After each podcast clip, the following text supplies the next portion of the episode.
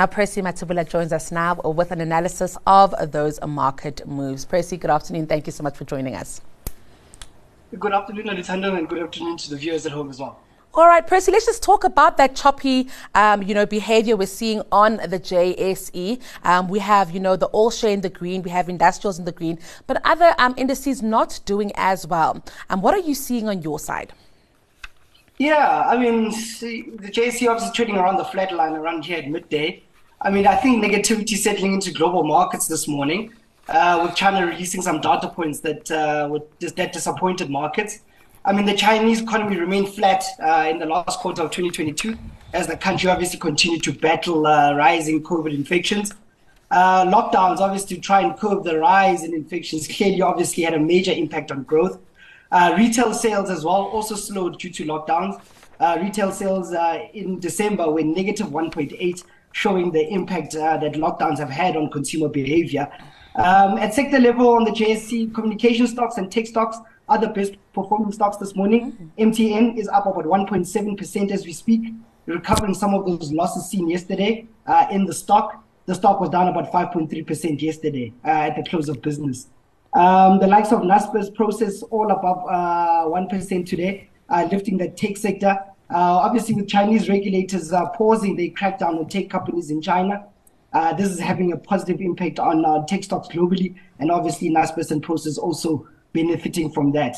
Uh, mining stocks are in the red uh, this morning here, uh, post that uh, weak uh, growth numbers from China. Impala Platinum down 3.5%, Northam Platinum down 4.6%. Those are the major ones on the downside. I mean, the rand remains flat against all majors here today. So I think that Chinese news this morning is what's bringing back the choppiness into markets um, today.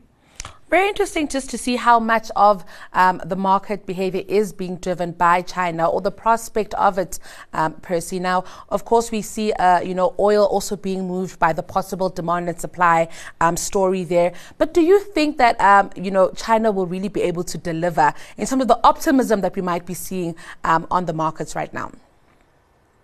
Yeah, I think markets tend to obviously look forward uh, in terms of look through events that are currently happening. Um, so the, the, the, the aspect of China obviously reopening is having a positive impact on global markets, and so is the oil price as well.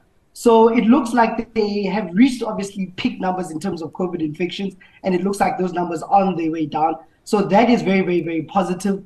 Um, that's why you're seeing obviously the oil price jump up because of that uh, demand that's going to come through from China once they really fully reopen the economy. Um, obviously, for us locally, not great news. Um, look, we still have a small uh, over recovery on the petrol price of about 14 cents. So if things remain the same, South Africans can expect another small petrol price decrease next month. But obviously, those uh, those uh, oil prices are driven by what's going on in China at the moment. All right. Now let's take a look um, also at EOH. They've come out with a, a you know an update of sorts, uh, Percy. But you know this is a company that's really been trying to rebuild for the last few years, and I think under the leadership of Stephen Van Coller, um, a lot of progress has been made. Um, I've actually spoke, we've spoken to a few. Uh, um, you know, fund managers on the channel, they've said they have higher hopes for EOH. Um, from this update, what do you think um, ha- is ahead for this company? Look, I mean, it's a very positive update. Uh, as you're saying, Stephen has had a very positive impact on the business in itself. So just looking at uh, the operational performance, what they were telling us in the update today, uh, they're seeing an improvement in the group's gross margin uh, to 28% from 26% a year prior, uh, an 80% improvement in operating profit to 100 million rand, a 26% improvement in the group's headline loss per share to 76 cents versus the 98 cents uh, for the full year of 2021. So all of that is very, very positive. I mean, the group's loss per share improved by 45%. That's reduced to uh, uh, 1 Rand 81 cents, uh, from 1 Rand 81 cents to 99 cents. So that's also very, very positive.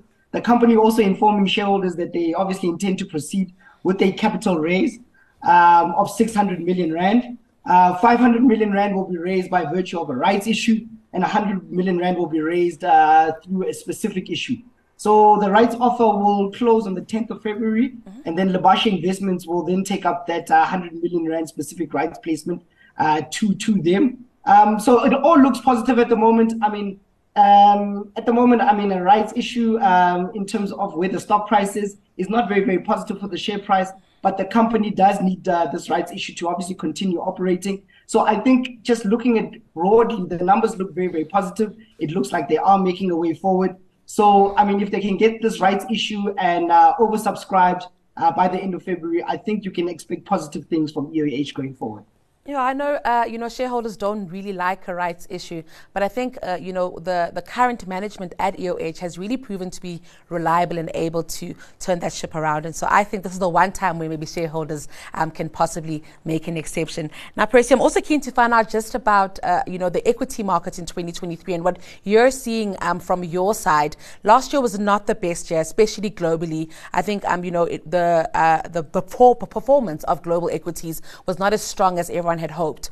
Do you think 2023 will fare better?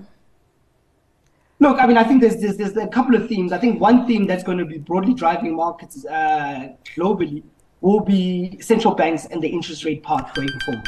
If uh, central banks do uh, pause on this interest rate hiking cycle, I think markets will definitely rally. But if we do see higher rates for longer uh, this year as well, and central banks continue to hike interest rates, I think equity markets will uh, perform poorly, just like last year. So I think it's purely, purely dependent on central banks and the central uh, central bank and the interest rate hiking cycle. If you see a pause in that, I think equity markets will rally this year. If you see central banks continue this hawkish uh, tone and hiking interest rates into this year, I think you will see equity markets perform as badly as, as they did last year as well. All right, and your stock pick for the year, Percy, the one stock that you think, um, you know, should perform relatively strong, just considering the macroeconomic environment that has been painted for 2023.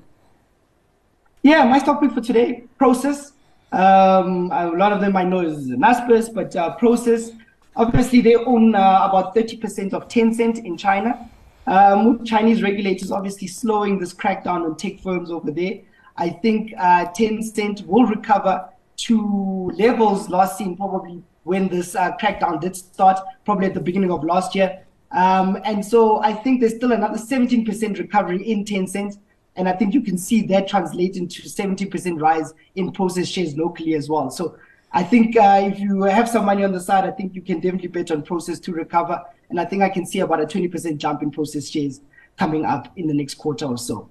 Well, thank you so much for um, your time there, Percy. Always a pleasure catching up with you and hope to do so again soon. That was Percy Mathebula from Saint Charles Capital.